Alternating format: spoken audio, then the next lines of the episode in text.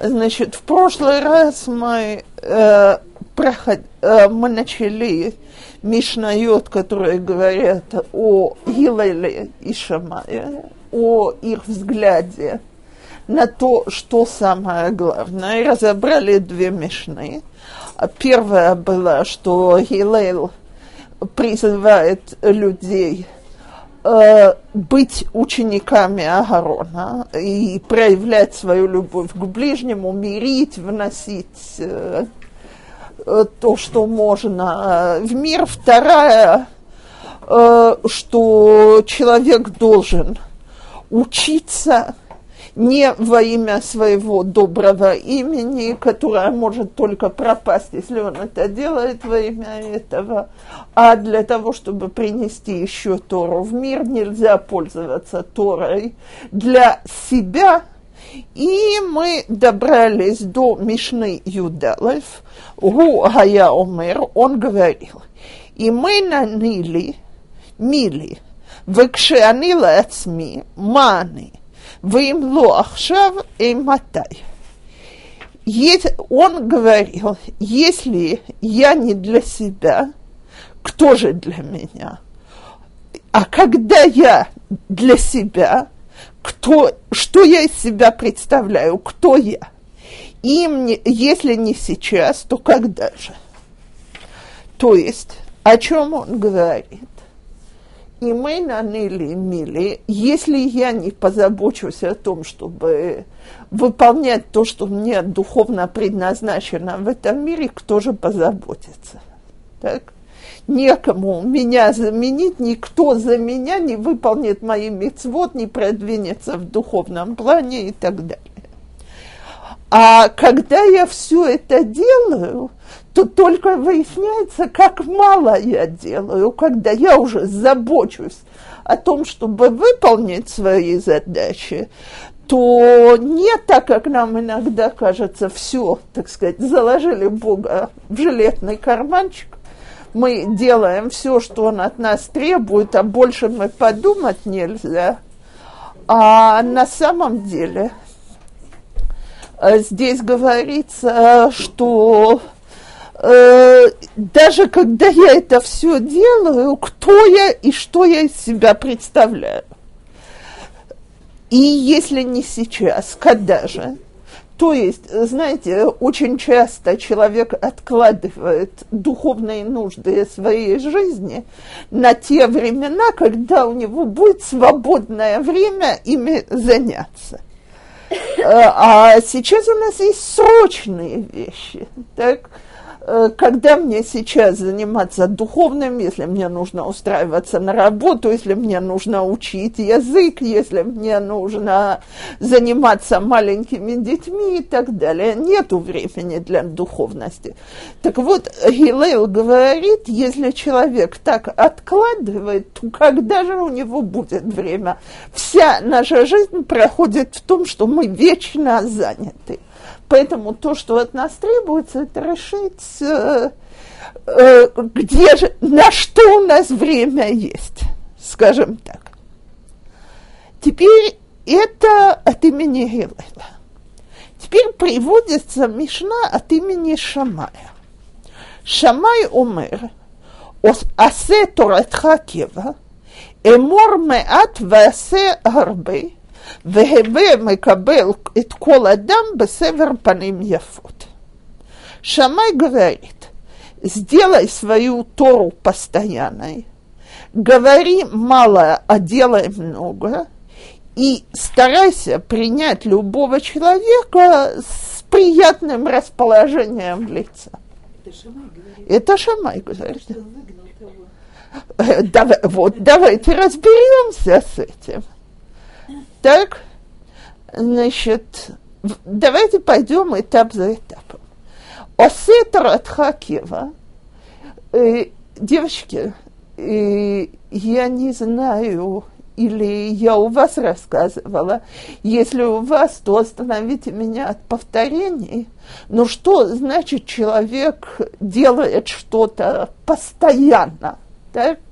Значит, рассказывал человек, который ездил собирать пожертвования, что он поздно ночью приходит в семью к одному очень богатому миллионеру в, э, в Южной Америке. Ему говорят, нет, его еще нет, вернитесь попозже рассказывала, да? Так вот, если, э, значит, идея была, что он жил своим делом. Так вот, Асе Торатха Кива – это сделать Тору для тебя с постоянным занятием. Не чтобы Тора была для тебя, вот у тебя есть крупинка свободного времени, ты ее используешь. А скажи себе, что главное для меня в жизни – это Тора – так, и это мое постоянное занятие, а теперь я должен отвлечься иногда на 8 часов в день, иногда на 10 часов в день. Но постоянное мое занятие – это. И это совершенно меняет все, весь подход, потому что человек, который себе говорит, что это его постоянное занятие, в тот час, что у него урок, все, все умерло, что называется – я э, всегда говорю, что я вспоминаю, э, как мама, когда отец садился заниматься еще в России, мы там что-то просили, папа учится. То есть я с самого младшего возраста знала, что это э, нельзя мешать ни по какому поводу, и она сама ему телефона не передавала, ничего. Это... Сейчас это время учебы. Так это самое важное. Так такой, где мне до мамы, так и только такой подход в общем и позволяет относиться к этому как к чему-то постоянному и самому главному. Теперь говори мало, делай много – Шамай призывает, чтобы человек старался обещать поменьше и сделать больше обещанного, потому что ничего так не возмущает, как человек, который наобещал без конца, а когда дошло до действия, то там это несколько иначе. И обычно приводят пример. Как Авраам принимал гостей, так, юках нам и отмаем, возьмите немножко водички, а я вам там что-нибудь принесу. Идет, закалывает э, э, быка, делает огромную трапезу, но не обещает эту трапезу заранее.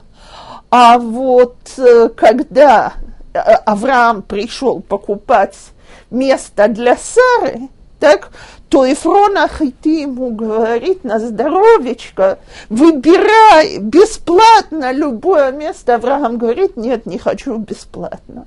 Ну, не хочешь бесплатно, беседер. Так слушайте, ты ж только что обещал. Скажи, давай символически заплати там 400 шекел кесов. Да? Но это бесплатно. То есть пообещать ничего не стоит. И понятно, что мы на человека, который много обещает и мало выполняет, смотрим всегда отрицательно. И старайся показать каждому человеку приятное э, выражение лица, толкователи объясняют, когда ты принимаешь гостей. Потому что, значит, можно принять гостей так – чтобы они почувствовали, какое одолжение ты им сделал, как тебе это было тяжело, неприятно и так далее. Так если к тебе пришли гости, постарайся показать им, что они тут желанные. И теперь, когда мы более-не-менее разобрали эти Мишнайот, Хилел и Шамая, говорят наши толкователи, что, собственно говоря, они говорят про два пути служить Всевышнему. Гилел говорит, давайте служить Всевышнему тем, что мы будем влиять на других людей. Беги за другими, постарайся повлиять на них. То, что мы называем сегодня кирув. Так? Человек, который занят кирувом, это на него самого влияет, и это его аводат Ашем. Так, это подход Гилайла. Гилел говорит, э, Шама говорит нет. Человек должен работать над собой, а не над другими. Все мешнают, которые мы здесь говорим, это, собственно говоря, вещи, как он над собой должен работать. Установи себе постоянное время, когда ты учишься. Говори мало, делай много, гостеприимно принимай тех, кто к тебе пришел. Это все вещи, которые не имеют прямого отношения к другим. То есть Шамай говорит, а вот дат Ашем – это влиять на себя, тем самым служить примером для других. Об, теперь, девочки, нет, нельзя здесь сказать, что есть какой-то правильный путь, как служить Всевышнему. Потому что есть люди, которым вот подходит этот путь Кирова других. Мне недавно одна девочка услышала, что я приезжаю в Бачемаш, там будут серия моих лекций. Она говорит, ой, как я рада, всегда говорят, что лекции хорошо влияют на шломбайт. Я говорю, на мой замечательно. Так, то есть само то, что я куда-то езжу, говорю и так далее, я чувствую, что меня это обязывает, потому что ни разу, ни два бывает, что мне очень хочется дома начать сцену, и я себе тогда говорю, так, миленькая, только вообрази, что тебя сейчас видит кто-то из женщин, которым ты говорила X и в 90, я должна сказать, что в 80% случаев это действует весьма. Так, Теперь есть люди, которые никаких лекций не дают, никуда не выходят, но когда ты бываешь там, ты себе говоришь, Господи, когда я смогу быть такой женой, как она? Только посмотреть, как она себя ведет, как она разговаривает с мужем, как она подает – Теперь это, наверное, очень зависит от личности человека. И вот об этом я в прошлый раз вам сказала, что поговорим немножко о Хануке и о том, что говорят Гилайл Вашамай. Что говорит э, Бейт Гилайл? Значит, начинаем с одной свечи и доходим до восьми. То есть мы каждый день готовимся к наступающему дню. Так? Конечно. Гилел – это наступающий день. Так? И, как объясняет Гилел свою идею, Маалим бекодыш вело моридим. Каждый день к душе должна возрастать. Так? Бейт шамай умрим, пухет веголех. Бейт Шамай говорит, мы начинаем с восьми свечей, чудо длилось восемь дней, так? И каждый день снимаются свечки, то есть мы считаем дни, которые еще остались от праздника, так? И кроме того, там идет совершенно странная добавка. И учим мы это от Парим шел сукот. Что такое парим шел сукот? Жертвы, которые приносились на сукот за умот олам, так, за неевреев. Теперь хорошо. Сукот все понятно, никаких проблем. В Сукот мы молимся за дождь. Так, просим дождя. Значит, мы просим дождь за весь мир. Там понятно, чего мы упоминаем у Мотаола. Кстати, что выучили из этого? Система такая. Мы начинаем с 12 э, парим и понижаем в течение всех дней. Так? То есть Бет Шамай говорит, по той же системе мы понижаем народ Ханука. Но куда попали умот Алам в Хануку? Так? Ханука – это праздник, на котором мы победили умота Олам. Так, так э, что их нужно упоминать в ханукальных свечах? Так вот, объясняют это так. Э, считается, что народы мира делятся на две группы. Одна группа – это потомки Ишмаэла, другая группа – это потомки Исава. Теперь Ишмаэл был сыном Авраама.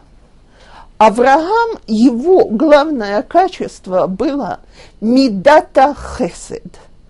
То есть э, человек хотел давать все, что можно в этом мире. Так? У Ишмаэла усвоил это качество, ну как, в дурную сторону. То есть, какая, какая противоположная сторона этого качества? Тава, страсти, желания – Хесед – это от умения дать другому, как его желание. Тава – это урвать себе свои желания. Теперь оно, несомненно, лежит на одной линейке. Когда хесед – это, так сказать, положительная сторона, а тава – отрицательная. Теперь, если мы возьмем Ишмаэла, он потомок Ицхака – Ицхак от, олицетворяет собой медата гвура, геройство. Что, э, значит, в чем заключалось геройство Ицхака? Способность перебороть себя.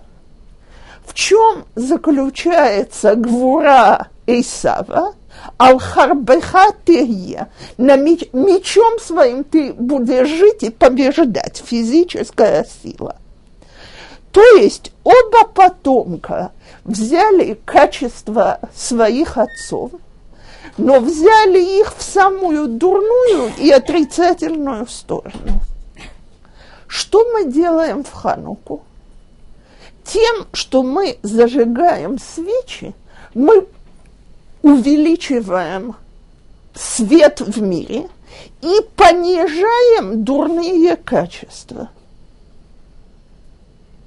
То есть, э, если мы э, вся война с Яваным шла, потому что они пытались навязать нам нееврейский образ жизни, так победа над ними – это наша способность очистить все дурное и оставить то хорошее, что есть.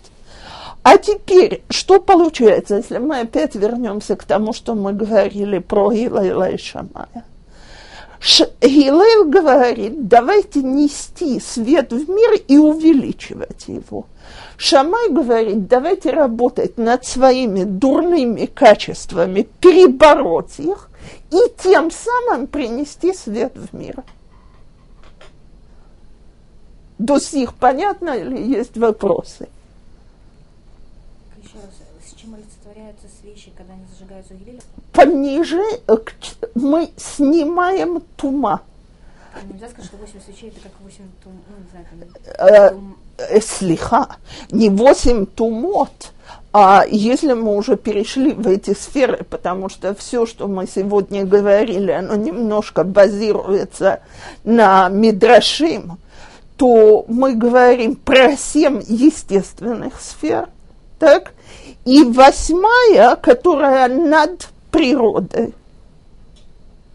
То есть э, весь это, все это тема, которая относится к тому, как Бог управляет миром. Это число 8, оно не случайное. 7 символизирует природу. Так? Э, посмотрите, сколько раз число 7 появляется в еврейских мецвод. 8 – это меалатева, э, над природой. Так?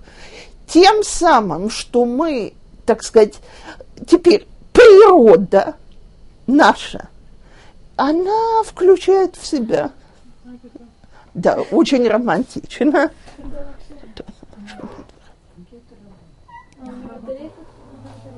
Наша включает в себя э, кучу отрицательных сторон. И то, что мы делаем, как мы можем подняться над человеческой природой, с тем, что мы снимаем с себя еще какой-то уровень недостатков, которыми мы заразились от нееврейского мира, еще какой-то уровень, еще какой-то уровень, пока мы не доходим до той степени очищения, которая нам позволяет служить Богу в абсолютной чистоте.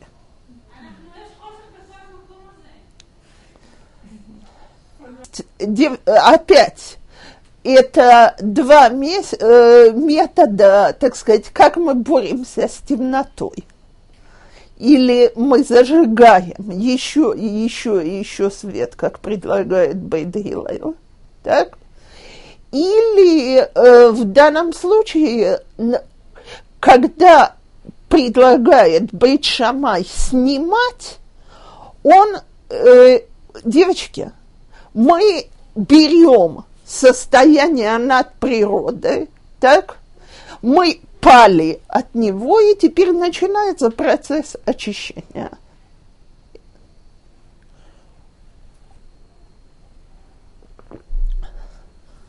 То, э, что делаем дальше? Можно вопрос? Э, значит, Ицхак принес гуру в духовных понятиях, а Исав физических?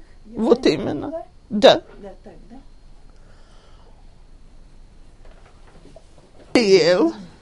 היה אומר, עשה לך רב, והסתלק מן הספק, ואל תרבה לעשר עמדות. О, тут теперь просто так, дневной свет. Спасибо. Рабан Гамлиел говорит, сделай себе равина и избавься от сомнений. Так, не давай масрот примерно. Теперь Асел и Хара, мы с этим уже сталкивались.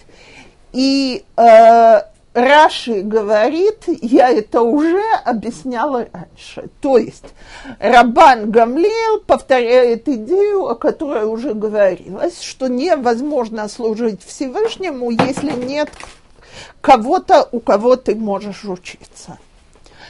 Э, одну секунду. Э, теперь э, Раби Авадия Мебартанура объясняет это иначе.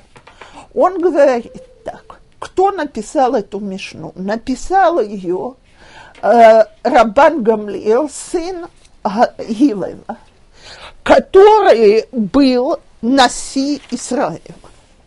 Теперь, как Наси, он человек очень высоко поставленный в духовном плане. Тем не менее, даже такой человек нуждается в духовном руководстве. Почему? Для того, чтобы избавиться от сомнения. Какие могут быть сомнения? Когда ты приходишь судить кого-то, что-то, какое-то дело – очень трудно решать в нем самому, даже если ты человек на очень высоком уровне, потому что у тебя только своя точка зрения. Поэтому даже если ты человек очень способный, талантливый и занимающий высокое положение, все равно найди, с кем советоваться, кому обращаться и кто может тебе помочь и проконсультироваться, чтобы тебе было на кого положиться, и тебе не надо было бы колебаться потом, правильно ты решил или неправильно.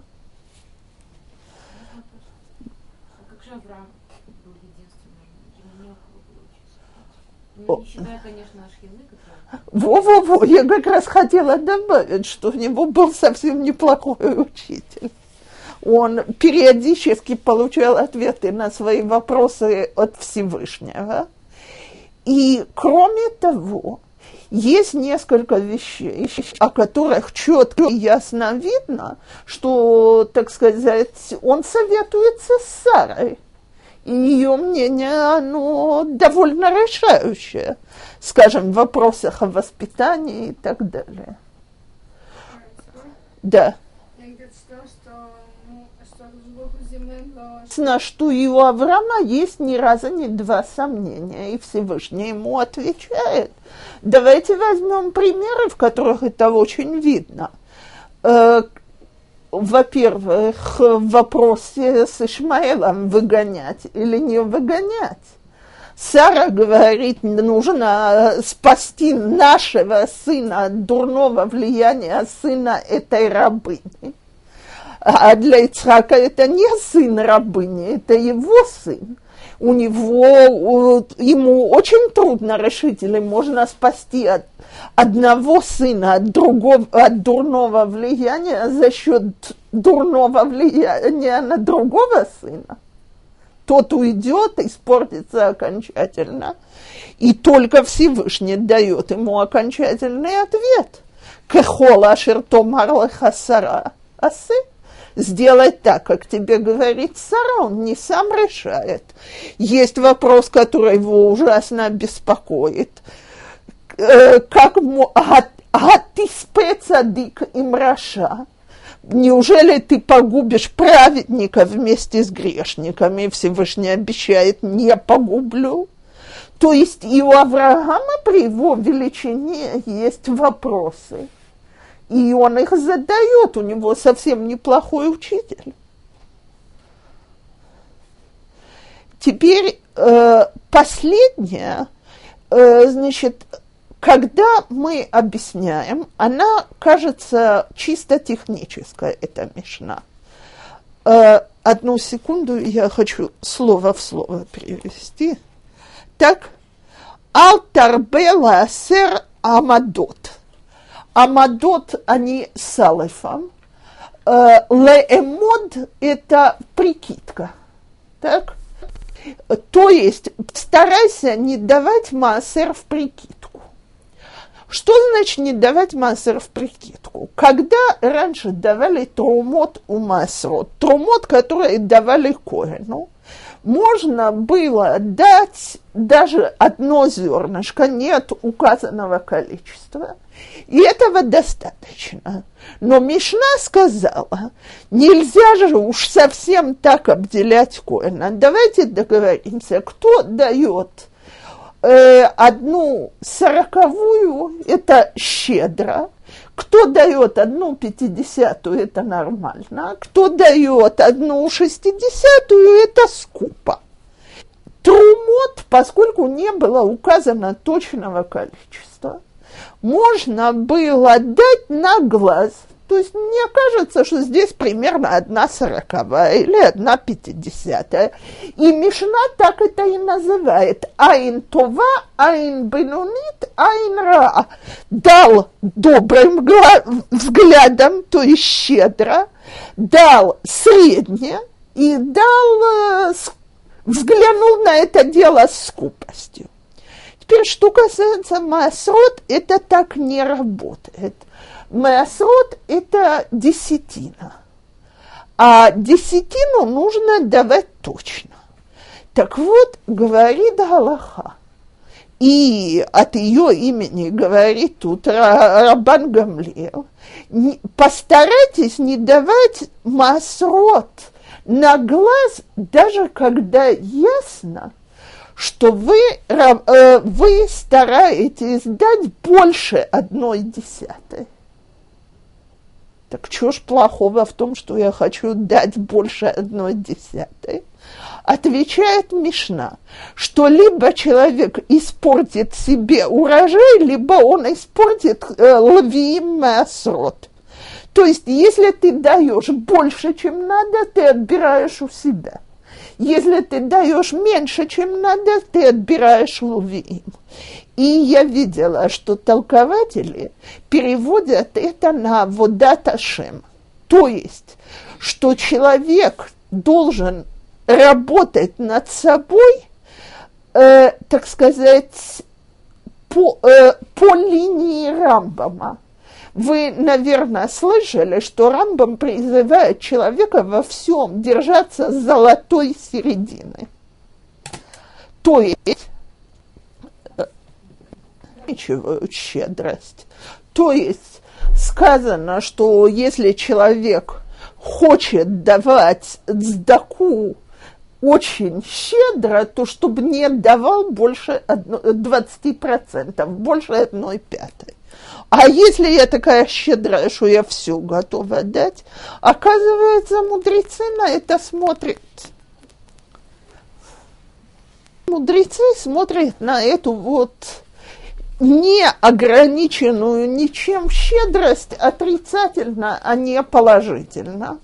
Почему? Потому что это щедрость в ущерб мне, мне и моей семье. Если я на цдаку отдаю все свои доходы, я не выполняю какие-то другие свои обязанности.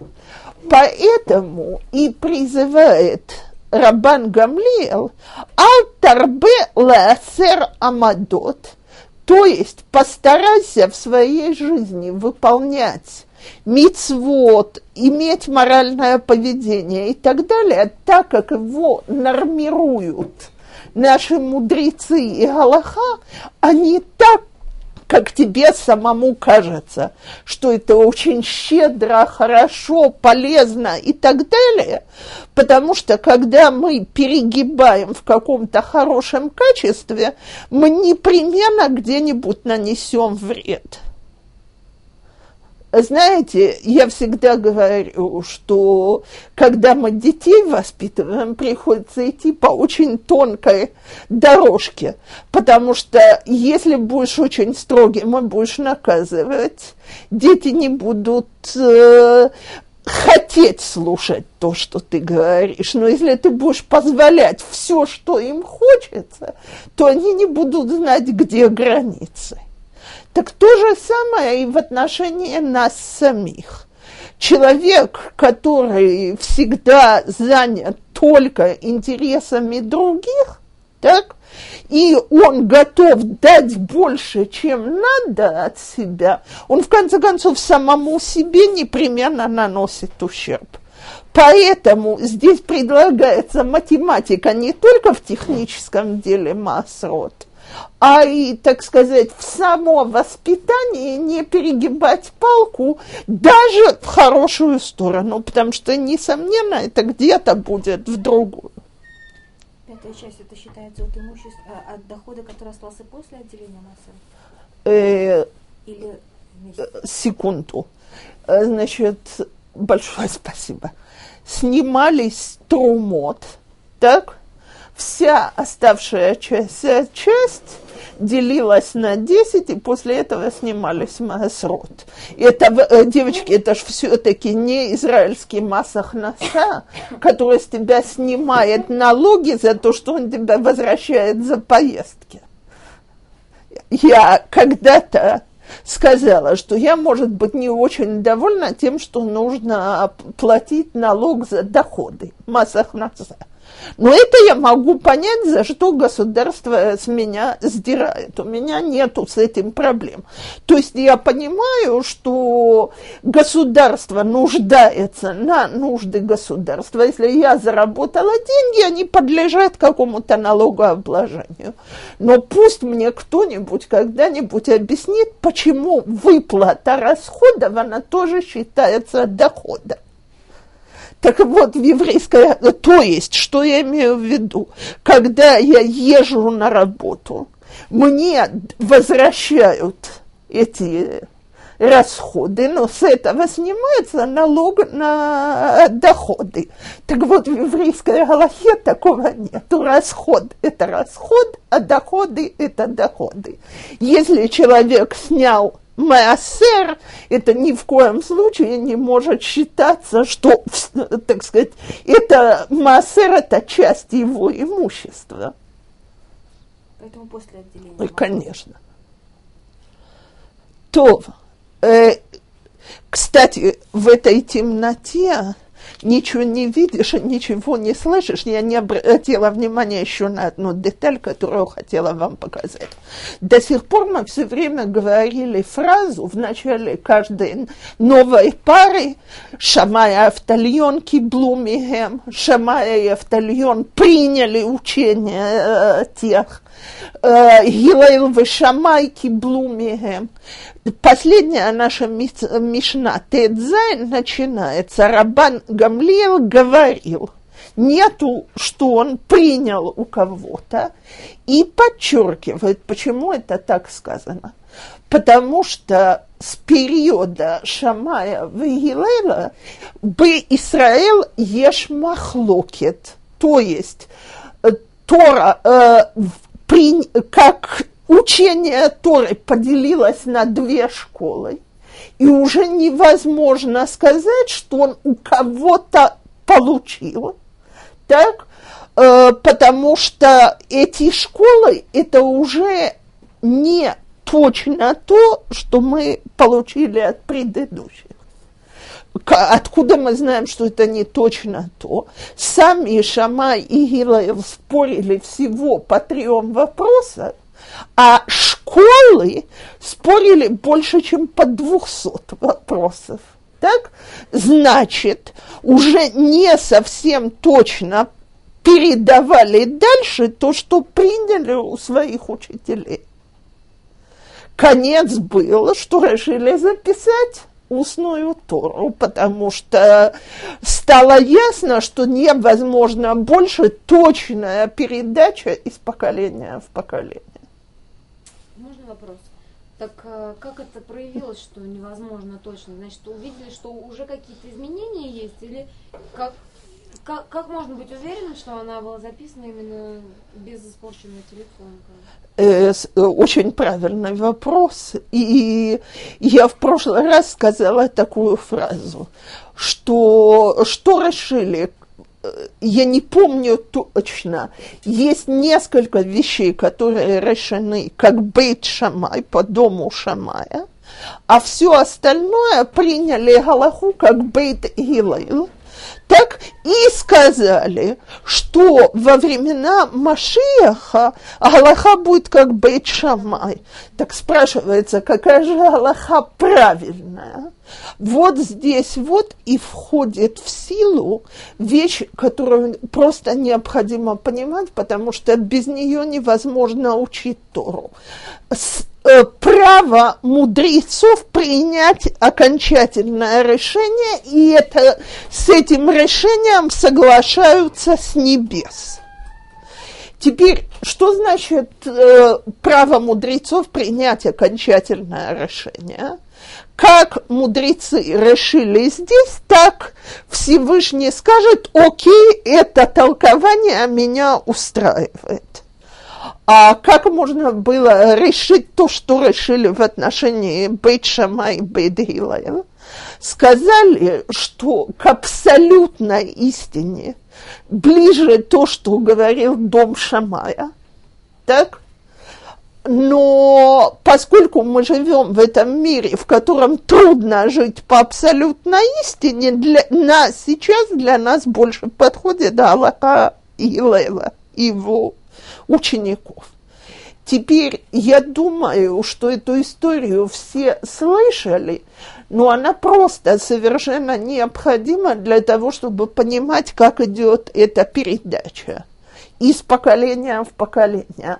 Была история э, по поводу печки, в которую был занесен яд э, им ахнай. Ахнай – это ядовитое животное. И вот, значит, Раби Лезер утверждал, что это кошерно, а все хахамим не принимали его мнение. И там начинается спор, когда Раби Элиезер призывает все сверхъестественные силы в свою пользу и все показывает, что он прав. Э, девочки, вода от, э, значит, э, покажет, что я прав, источник воды поднимается кверху. Встает от имени мудрецов. Один из мудрецов, не, Раби Йошуа встал и говорит, мы не решаем по, по источникам воды э, теперь вообразите, мы здесь сидим и говорят, стенки этой комнаты засвидетельствуют или то, что я вам сегодня говорила, это верно или неверно, и стенки начинают нам на голову падать. Так. Э, мы все стали по стойке смирно, совершенно ясно, что это естественно. Э, э, что, так сказать, ясно, кто прав так что Раби Иошуа говорит стенкам, а ну, стопать не ваше дело вмешиваться в дискуссии. Не лезьте. И стенки остановились посередке, описывают, что приходили в этот бейт-мидраш, видите это. Так, э, в конце концов обращается э, Раби Лезер к небесам и говорит, Баткол таид, Всевышний скажет, или я прав, или не прав. Выходит э, Баткол и говорит, да с кем вы спорите? Везде все, что Раби Лезер говорит, это правильно. Что встает опять Раби Йошуа и говорит, лобы шамаем, Всевышний ты нам дал право решать, какова Аллаха. Девочки, почему и что отвечает Всевышний? Ницхуни банай, ницхуни банай. Победили вы меня, мои сыновья, победили вы меня, мои сыновья. Дважды. А почему? Почему так уперлись мудрецы в этом? Потому что что мы будем делать в нашем несчастном поколении – так, где стенки не ходят, э, колодец не поднимается, э, сверху не слышно ни голосов, ни молний, ни грома. Так как мы будем решать, какая Галаха правильная? Бог на горе Синайской дал мудрецам решать право, какова должна быть Галаха. И человек, который делает то, что ему велел Равин, то, что ему велели мудрецы, выполняет Тору так, как Всевышний хочет. Была ошибка со стороны Равина, это не моя проблема, я не несу за нее ответственность. Иначе нет никакой возможности продолжать галахический путь дальше, потому что смотрите, есть куча ситуаций, которые никогда не обсуждались э, в Галахе. Насчет электричества. Скажите, пожалуйста, когда я там на кнопочку нажимаю, я что-нибудь делаю? Я уже, по-моему, здесь когда-то сказала, что никто меня, мне никогда не объяснит без того, чтобы я знала, на чем это все построено – Почему спустить воду в туалете, где я нажимаю на рычажок, можно, а вот здесь я сейчас нажму на рычажок, и мне скажут, что я нарушила шаббат. Я же сделала абсолютно то же самое, рукой нажала на рычажок. Так, Откуда наши мудрецы, сегодняшние наши раввины, взяли смелость решать сегодняшние вопросы? Ведь на каком-то этапе, если бы не было вот этого вот постановления, что все, что решено хахамим по большинству, оно является галахическим решением, а Аллаха бы просто остановилась, подняла руки кверху и сказала, все, мы не можем идти дальше. Именно потому, что Тора приняла вот этот вот вариант с самого начала, что всегда есть возможность, что между двумя людьми будут раз, разногласия, и между двумя группами людей будут разногласия, и дала правило «решайте по большинству мнений», мы можем продолжать дальше. И это было необходимо отстоять даже там, где мудрецы ошибались с точки зрения Всевышнего. Это касается только Аллахот. Только Галахот. Потому что только в Галахе мне необходимо одно мнение. Как пишет э, в свое время Раби Йосеф Каро, составитель Шулхан Харуха, каким образом он решал, какова должна быть Галаха в актуальных в его времена вопросах. Я, говорит, взял трех поским, трех великих рабаним, Рамбама, Рифа, Раби Ицхак Эльфаси из, из города Фаса э, в Марокко, и Роша, Раби Ашер из потомков Раши, внук Раши, так, э, значит, и по их э, решениям по каждому вопросу я составляю свое окончательное решение. Там, где есть два или три голоса за какую-то галаху, там, э, значит, я решаю. А почему мы, Ашкеназим, не пользуемся Шулханарухом во всех случаях? Потому что он взял только одного ашкеназского равина в эту компанию. Два других были сфардские. Поэтому для сфардов решения Шулхана Руха они обязательные. А у нас есть добавки ашкеназские. По обычаям ашкеназим, то, что решили ашкеназские раввины. Кто выполняет правильную Аллаху, мы или сфарды? И те, и те.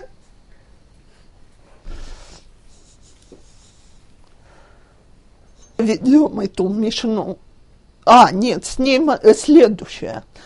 Э, теперь Раб Шимон Бно, это Раби Шимон бен Гамлиел, который упоминается э, среди списка десяти жертв римских властей.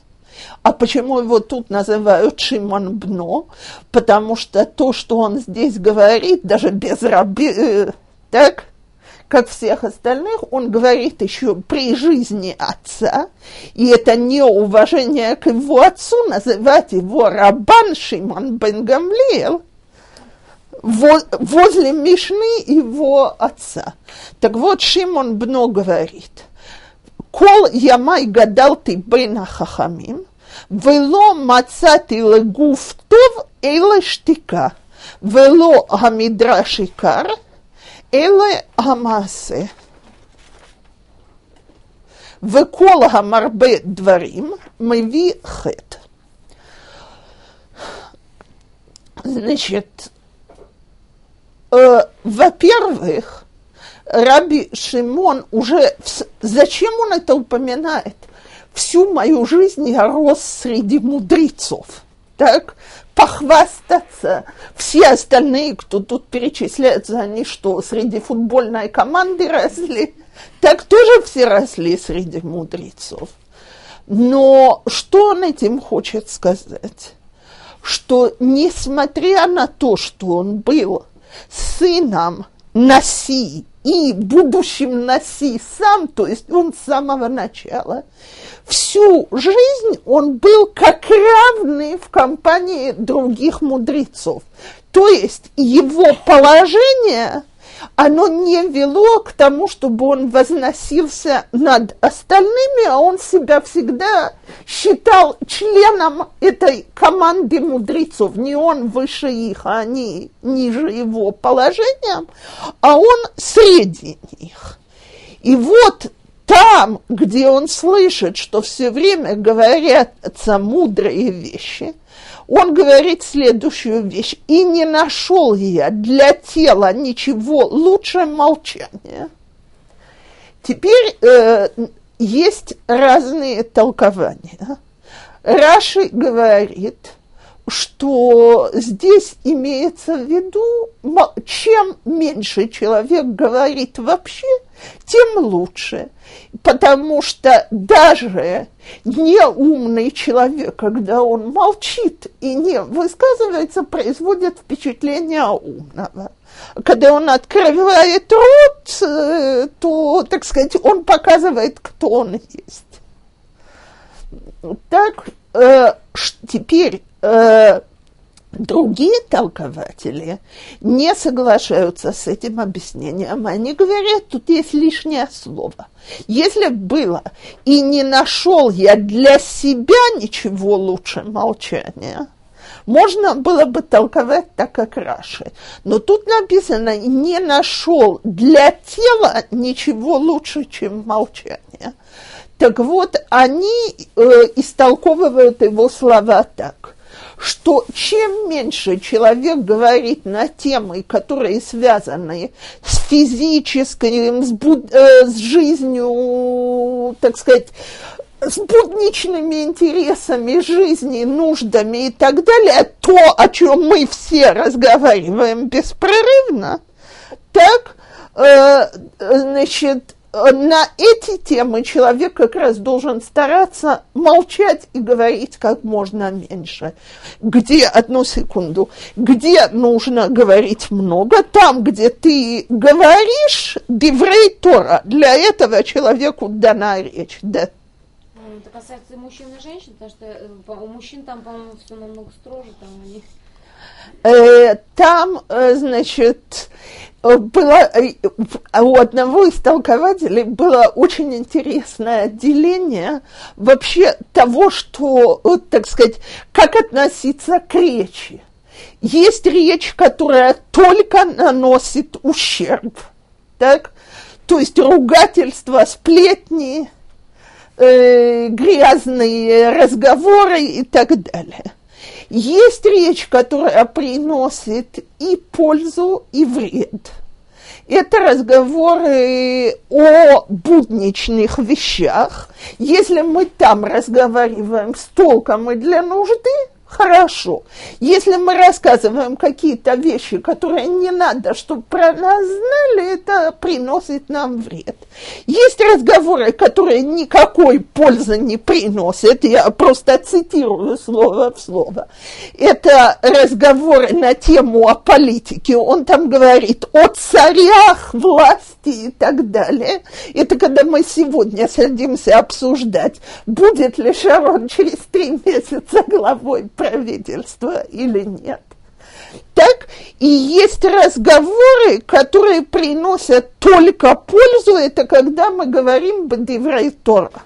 Так вот, значит, там было написано, что желательно, чтобы люди как можно больше молчали на первые три темы и как можно больше говорили на четвертую так это описывалось, и мы кончаем последние фразы. Вело гамидраш гугайкар или гамасе. И да, после того, как мы сказали, как важно говорить биврей Тора, самое главное это не то, что мы скажем, а то, что мы в этой области сделаем.